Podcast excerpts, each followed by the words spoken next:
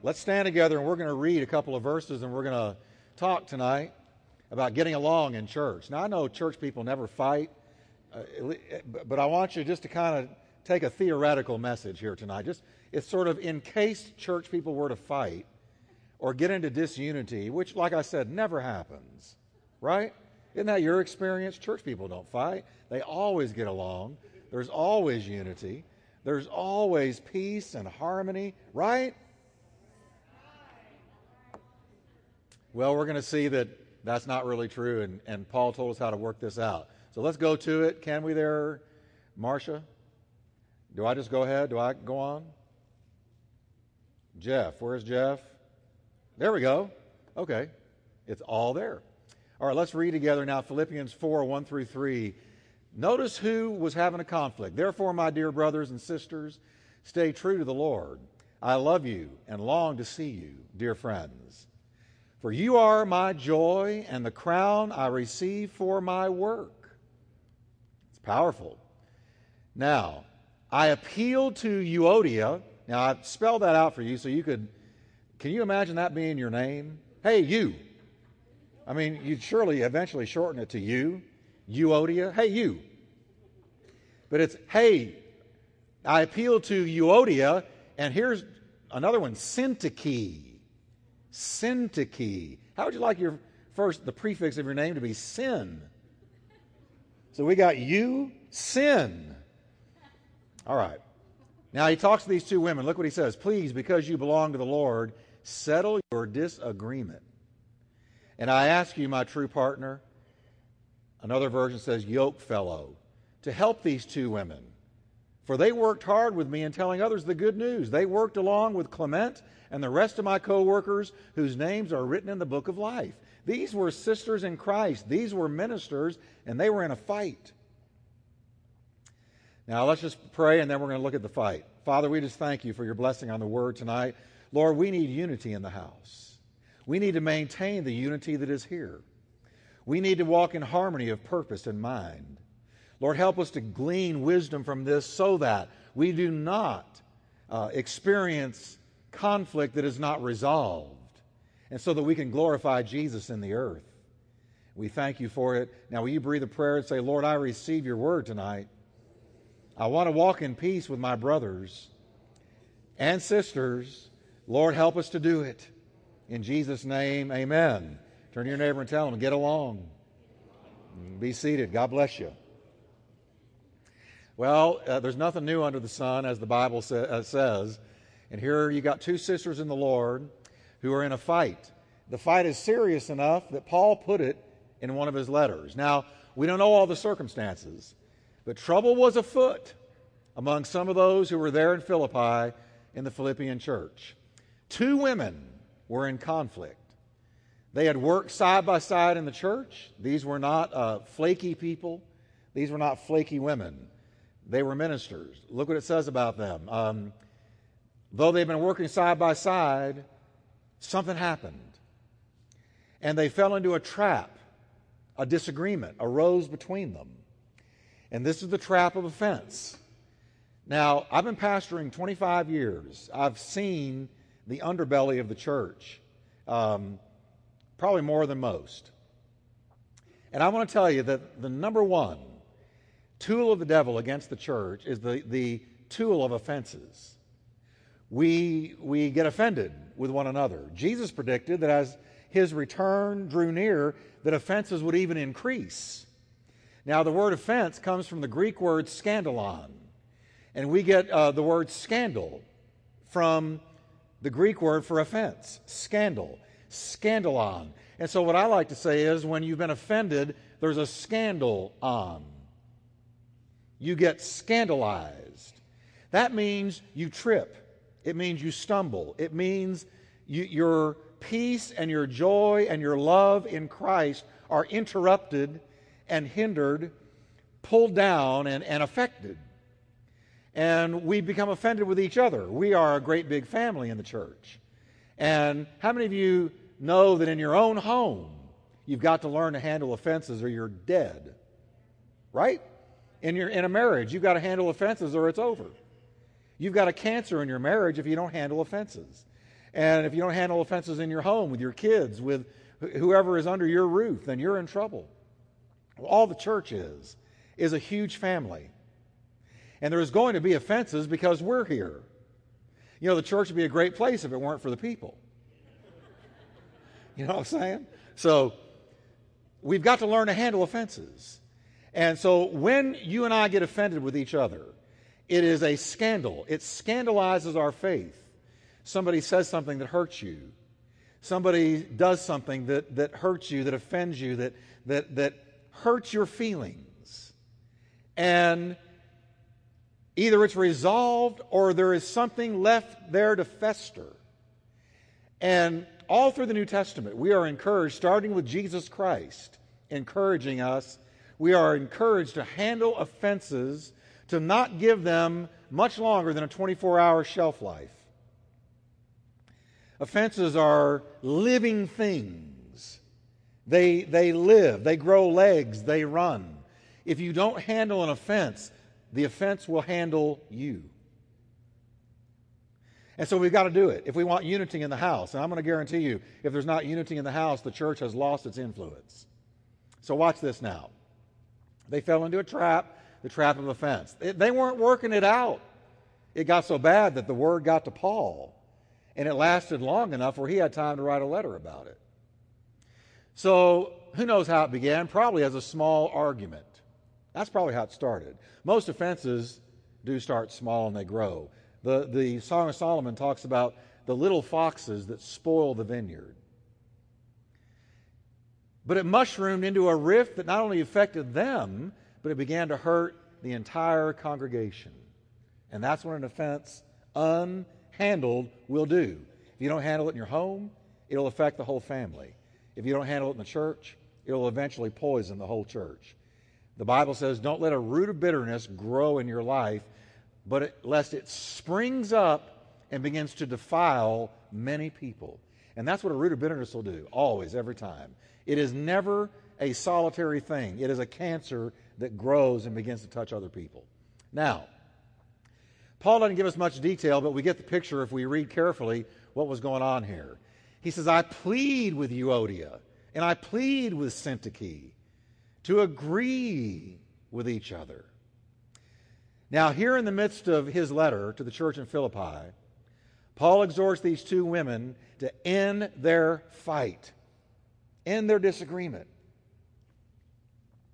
Sometimes, folks, if you can't end it for you, you need to end it for everybody else. Amen? Sometimes, if you don't care enough about you, then end it for the people who are being affected by it. And that's what Paul is basically saying. Hey, get it together, man. You're hurting the unity of the whole church. If you can't do it for you, do it for everybody else. And that's maturity.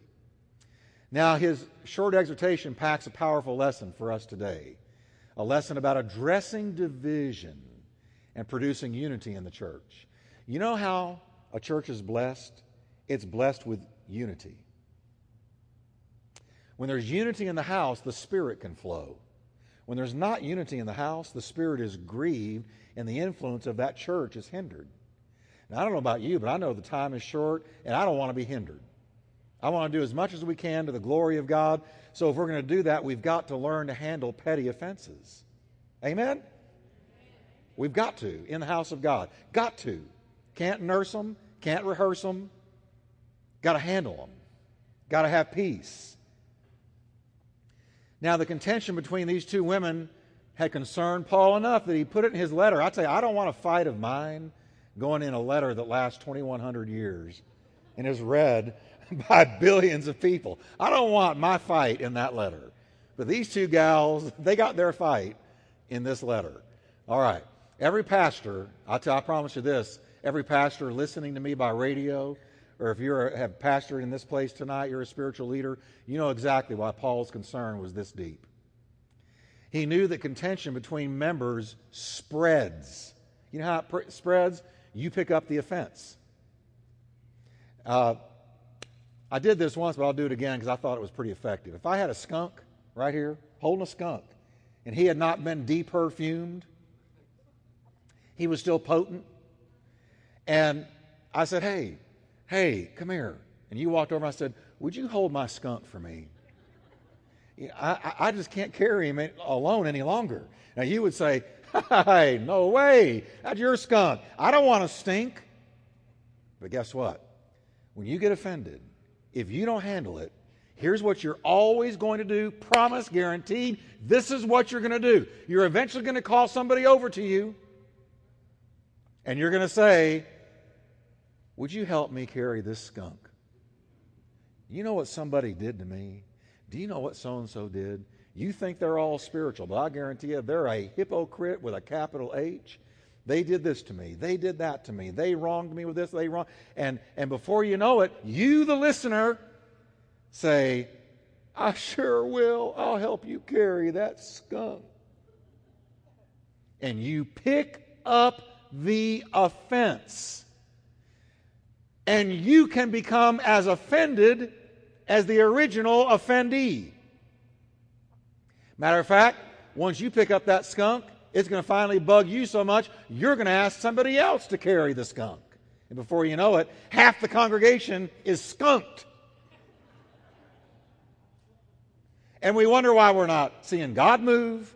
We wonder why there's no joy in the house. We wonder what is wrong in the services. We wonder why there's no, no moving of the Spirit. Well, because half the church is skunked. And when someone walks in, it stinketh. I say, I don't know what I felt in there, but I know something was wrong. You ever walked into a place like that? See, there is danger in picking up somebody else's offense. It's a danger. Because you're going to see now the person who did the offending, you have got on the offendee's glasses now. And you're seeing the offender through their eyes. You've picked up the offense. You're carrying the skunk. You're spreading the skunk. And now all these people are stinking with an offense.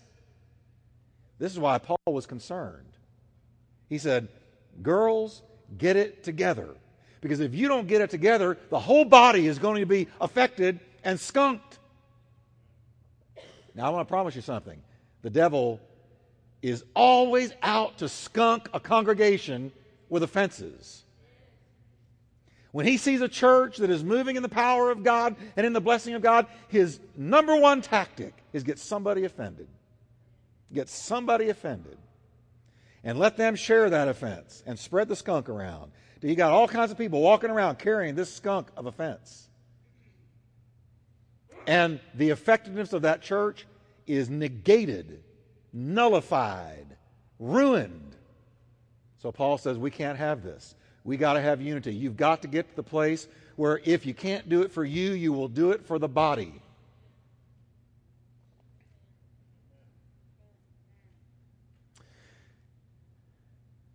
If unchecked, it's going to lead to lack of unity in the whole congregation. He wrote the book of Philippians, the letter of joy, in part to address the subject of church unity. Now, let's look at these two women's resume for a minute. What, do we know about these two women? Well, Paul describes Euodia and Syntyche as women who contended at my side in the cause of the gospel. Now, I promise you, if you followed Paul around, it was scary. Everywhere he went, he got in trouble whipped, thrown in jail, persecuted, mocked, ridiculed. He was danger. And yet these two women were sold out enough to Jesus that they followed Paul around and aided him in the ministry. So these, these were not lightweights. These women loved the Lord, but they got into a fight. Now, from this, we can infer they were leading members. They might have been deaconesses. They might have been deaconesses. They were women of note in the congregation, making the contention between them all the more harmful because they were leaders. They were not just pew warmers, they were leaders, these two women. Now, notice also that Paul addresses both women. He doesn't just talk to one of them, he talks to both of them. And this shows that both needed to change, as is the case in most disagreements. If you're having trouble in your marriage, it may be 80 20 or 70 30. But I guarantee you, both are involved somewhere. Paul tells them that the solution to the problem is to agree with each other. Agree with each other. But not just any kind of agreement, but agreement in the Lord. Because you know what? You may not be able to fully agree logically, intellectually, with every single thing another person holds that you're having a disagreement with. But you can agree to disagree and come into the unity of the Spirit. Kathy and I don't agree on everything. We just don't. And we've learned to humor each other. We've learned to joke if things get too serious. We collect jokes, put them on the refrigerator. We, we, try, we develop a sense of humor in the home. If you don't laugh, what are you going to do? You got to laugh. Our culture is so crazy today, you've got to laugh. Amen? Uh, we agree to disagree. And when we disagree, I say, oh, you know, I don't care. You know, you can think that. I'm going to think what I want. You think what you want. But we're still in agreement.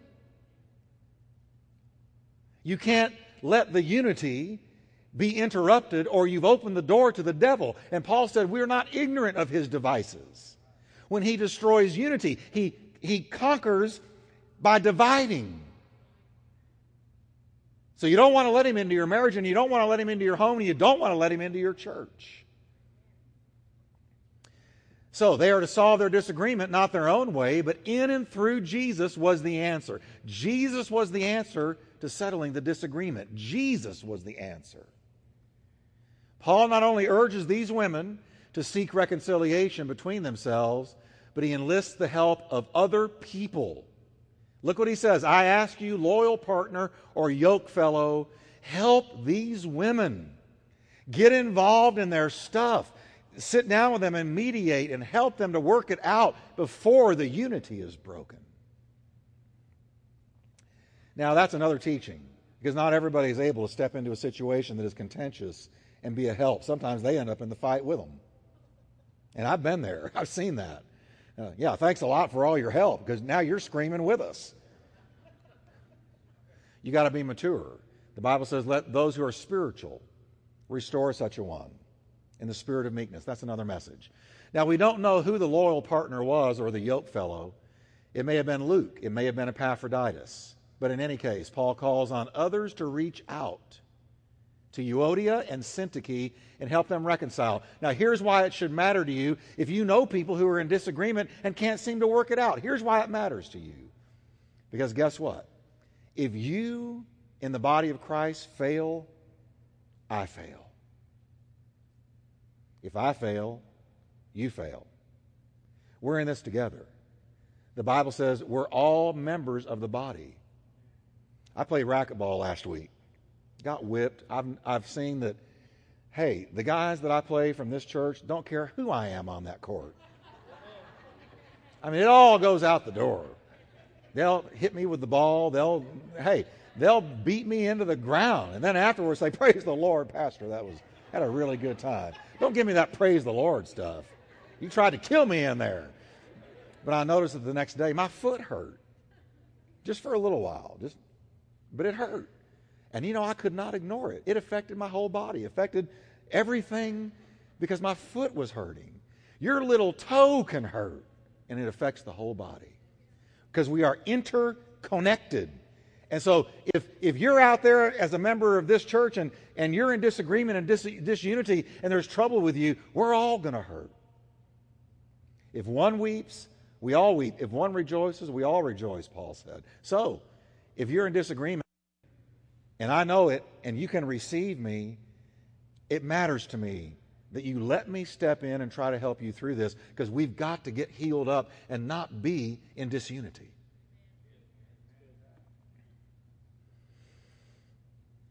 Paul calls on others to reach out to them and help them to reconcile. Ladies, you're mature, you've been ministering, but you can't, you're, you're obviously not going to do this without some help.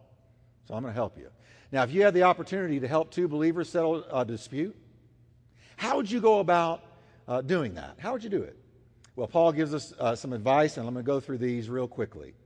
This is really good advice to how to bring unity to a disunified situation, all right? He says, if you have any encouragement from being united with Christ, if any comfort from his love, if any fellowship with the Spirit, if any tenderness and compassion, then make my joy complete by being what everyone? Like minded. He said, Man, my joy is not even complete if you're in disagreement. He says, having the same love, being one in spirit and purpose. Now, you can disagree and still be one in spirit and one in purpose. All right? He says, That's what I want. When you're one in spirit and one in your purpose together, then my joy is complete. All right? Now, in the passage I just read, Paul shows the way to build unity in the body of Christ. Let's look at it. Um, he begins with a statement that is really a question. If you have any encouragement, now let me ask you here tonight and listening by radio, do you have any encouragement in God? Has God encouraged you? Let me show me your hands if you have encouragement in the Lord. All right, then you're a candidate for this verse. He said, if you have any encouragement, to which he answers that encouragement toward unity is available in four ways. There's four tools for building unity, four tools where you can step into a, a, a, situation where there's disagreement and disharmony and struggle, and you can help fix it. And here's how you do it. The first one is the encouragement of Jesus' example. Now, I don't know about you, but when I got saved, it meant this I'm going to heaven, but it also means as long as I'm on earth, I follow Jesus. As long as I'm here, I'm following Jesus. He's my leader, He's my guide, He's my teacher, He's my counselor. He's, he, he's my number one passion. He's my number one pursuit. All right? Now, if I'm following Jesus, then I'm following his example. And what was his example? Paul said, if there's any encouragement in the example of Jesus, that ought to play a factor in you bringing harmony and unity into situations that are uh, not like that. He's focusing on the example of Jesus himself. Now, what did Jesus model? What did he model for us? He modeled reconciliation. He taught us to practice industrial strength forgiveness, didn't he? Industrial strength forgiveness is when you forgive 490 times in one day, seven times 70 times. Industrial strength. He taught us to forgive or we wouldn't be forgiven. That's industrial strength commands. He forgave his betrayer, Judas, on the spot. He prayed for those who crucified him from the cross. That's the model he left. So, if you have any encouragement in the model or in the example of Jesus, there you go. That ought to be your number one incentive. Now, the second one is the incentive of God's love. Paul describes the second tool as any comfort from his love. How many of you can say, not only has he encouraged me, but he's, he's comforted me with his love? How about today? Did you do it today? Yeah. I mean, how many times a day do you need the Lord to encourage you and comfort you? Thank God He gave us the comforter, and He comforts all the time. And I'm so glad to get that comfort. You don't have to smoke it, chew it, drink it, snort it, or shoot it. It comes straight from heaven, and it's free. Amen? Now, comfort here, if you have any comfort from His love, can be translated incentive. Incentive with the added element of tenderness. So God tenderly gives us the incentive to display the love he showers on us. The Bible says, if he forgives you, you ought to forgive others with the same forgiveness he has forgiven you. If he comforts you, comfort others. If he encourages you, you encourage others. Whatever God does for you should never stay with you. It ought to be given away. So if he's had a lot of mercy on you, how can you possibly be a Pharisee and be mean to people? How many of you have had some mercy today? How many of you had to repent of something today? Oh, hands. I wish you could see what I just saw. Uh, oh, uh, repent. He said repent, didn't he? Hmm, I got some half mass there. Yeah, uh. Now, watch this. The Bible says in 2 Corinthians that whatever he's done for you, it ought to flow out to others. Now, if you're like me, and like most people I know, we've experienced the mercy and the grace of God. Uh, where we'd have been dead meat if it hadn't been for the grace of God. If you can say that, he's saying that ought to be incentive for you to be a peacemaker. As believers love each other with the love of God, divisions begin to cease and unity unfolds. You got to love with the love wherewith he has loved you. Now Paul echoes the same thought in Colossians 3:14. He says above all, clothe yourselves with love. Can you say that with me? Clothe yourselves with love, which binds everything together in perfect harmony. Love is the glue that binds us together. If you don't have love, it's a wash, it's over. You don't have a church body. All right? Now, we clothe ourselves with love the same way we clothe ourselves every morning. Did you know that? It's a choice. That's what the word clothe from the Greek language, that's what it means. You just put it on. He says, put on Christ, put on love, put on patience. You make a decision that you're going to put on love. And you can put on anything you want to. You can walk out in the morning in a harsh, negative attitude, and don't say the devil did it to you. If you walk out and you've got that harsh, negative attitude all day long, you allowed it. You put it on.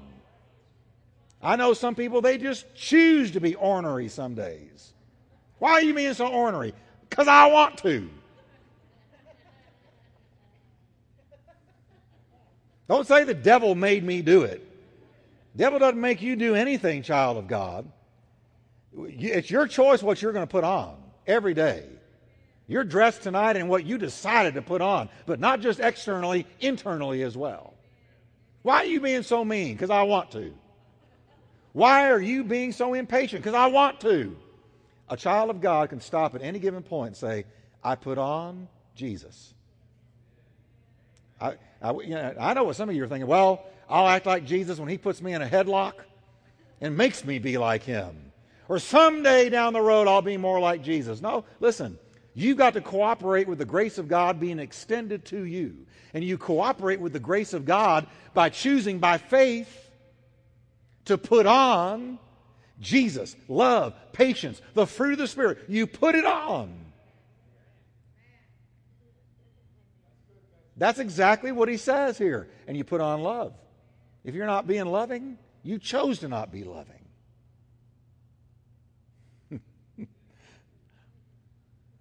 I have to edit out all these amens and all this shouting and screaming. All right. I, I, mean, this is just the fact, you know. Y'all, this is just the fact. There's nothing magic about it. You just put on love by faith. And because the Spirit of God is in you, you have the power to do that. Okay? You put on love as the garment Christ gives his children. You put it on. Now, here's the third thing the third uh, tool towards unity is the unifying indwelling of the Holy Spirit. I love the fellowship of the Holy Spirit. I don't know how people make it today without the presence and the fellowship of the Holy Spirit. I don't know how you do it. I don't know how anybody would do it. I, I, sometimes try to imagine if I were in this world lost without God and without the fellowship of the Spirit, how would I even be coping? I'm just so used to fellowshipping with the Spirit within me. I, am just used to it. i have been doing it, you know, 37 years. He mentions fellowship with the Spirit. I, I love one place. He says, The fellowship of the Spirit be with you. That means you can talk to the Holy Spirit. Can I tell you that tonight? You can talk to the Holy Spirit. You can listen to the Holy Spirit. We're going to be talking about that this Sunday. How many of you can say this week, I really feel like the Holy Spirit nudged me about something, communicated with me? He communicated with me. That's right. That's what he's there for. You know, one of the titles of Jesus is counselor. I've never known a counselor that didn't talk. A counselor counsels. All right, this refers to the work and the presence of the Holy Spirit in us. God dwelling in us through the Holy Spirit enables us to live in unity with each other. He does. If you'll listen to the Spirit, you'll quit your meanness.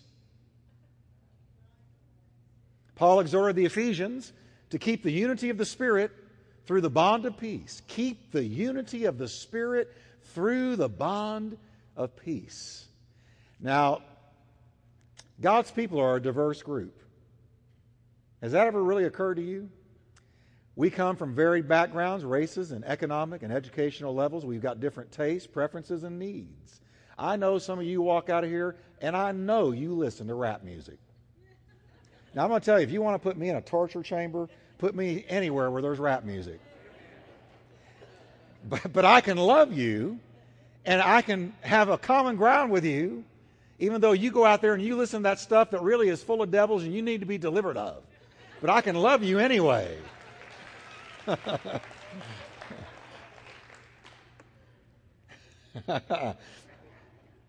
See, I know that some of you do because as soon as I said it, I heard an amen from over here. Somebody's got some rap. Oh, well, it's Christian rap, but you can't understand it. But anyway, we'll move on because I'm not going to get on the rap stuff. Now, I read recently, this really blessed me. I read recently that David Wilkerson's Times Square Church in New York City enjoys a membership of over, of over 100 nationalities. Think about that. It's a church of 8,000 people, 100 nationalities of nearly every race, culture, and age group and socioeconomic uh, background gathering to worship every week. Well, now, you think they get along or agree with everything? There's no way. There's no way they agree with everything. But you don't have to intellectually agree as long as you can minister to each other and receive each other through the lens of the blood. You don't agree with me on everything, and I don't agree with you on everything. Okay? Think about that 100 nationalities. Visitors that go there are often led to exclaim, This is what heaven will be like. You know, some of you, you're not going to like heaven because everybody's going to be up there. And there's going to be some people that you didn't think were going to make it. there's going to be some people you're going to go, oh, wow, God really is good. All the time.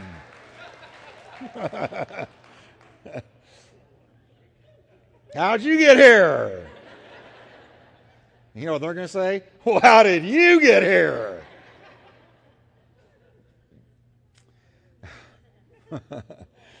God really is good all the time. And I, and I know that's going to be true. And a lot of people you think aren't going are going. And a lot of people you would swear are going aren't. You only find out on the other side. Now, how can such a diverse group as what Wilkerson has there at Times Square, how can they be in unity? Paul says by God's Spirit that binds us together. I can worship with anybody who can worship the Lord Jesus Christ. Doesn't matter to me. Amen? We may have diametrically opposed backgrounds, skin colors, educations, likes and dislikes, but we have one great thing in common. Read it with me our love for Jesus and our fellowship with the same indwelling Spirit. Give the Lord a hand of praise. It's really true.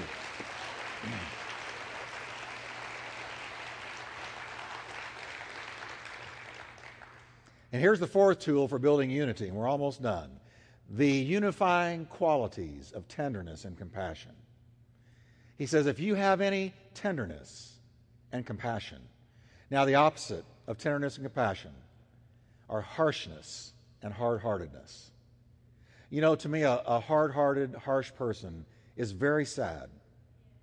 When I see a hard hearted, harsh person, uh, A, they're never happy.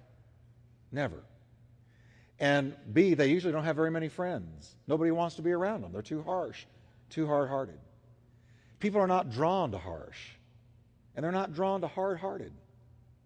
People are drawn to tenderness and drawn to compassion. And if you've ever been dealt with in the body of Christ by harsh, hard hearted Pharisee types, you know there's no worse experience. It's horrible because it's a double edged sword. Not only are they dealing with you harsh and hard heartedly, but they're doing it in the name of God. And if you're young and you don't know the word well and you're dealt with this way, you think it is God. And millions of people across America this Sunday won't be in church because they were dealt with harshly, hard heartedly by judgmental Pharisees and not people who reflected Jesus. I, have said it before, I'll say it again. I'd rather, I'd rather preach to a group of hell's angels than religious, hard hearted, harsh people. And anybody rougher because they do it in the name of God. They'll kill you in the name of God. They killed Jesus in the name of God. No, Jesus was tenderhearted and compassionate. Tenderness and compassion are the opposites, and they are the fruits of the Spirit. They are reflections of the Jesus we worship. I don't know about you, but that's the Jesus I worship. If not for his tenderness and compassion, I wouldn't be here. What about you? I wouldn't be here, would you? No. All right, when brethren are tenderhearted with each other, progress can often be made towards unity. Paul says earlier in Philippians, and we'll close with this. Let's stand up together, can we? He says earlier in Philippians, make my joy complete by being like minded, having the same love, being one in spirit and purpose. Do nothing out of selfish ambition or vain conceit, but in humility consider others better than yourselves. Each of you should look not only to your own interests, but also to the interests of other people. Now, next time, not next Wednesday, but Wednesday after, I want to, huh? Stop it, Kathy, don't talk about it. See, you don't do that. She, she thought I was saying next Wednesday. No, um, Wednesday after next, I want to deal with um, a little bit more on this thing of selfish ambition. Because selfish ambition is a poison in the church. And uh, it brings disunity and it brings divisions and it brings splits. And I'm going to talk about it next time, Wednesday after next. So, Let's pray together. If you know somebody who needs to be healed, let's pray for them right now. Who needs to be brought into unity, let's pray for them right now. Father, help us to be healers, restorers. Help us, Lord, to be tender and compassionate. Help us, Lord, to walk these four tools out in situations that need your touch. And we thank you, Lord, for the character of Christ manifested in this house. Now, I want you to say with me tonight, church, I won't get skunked by picking up somebody's offense. I'll be a restorer in Jesus' name. Amen. Give him a hand one more time, and you're dismissed.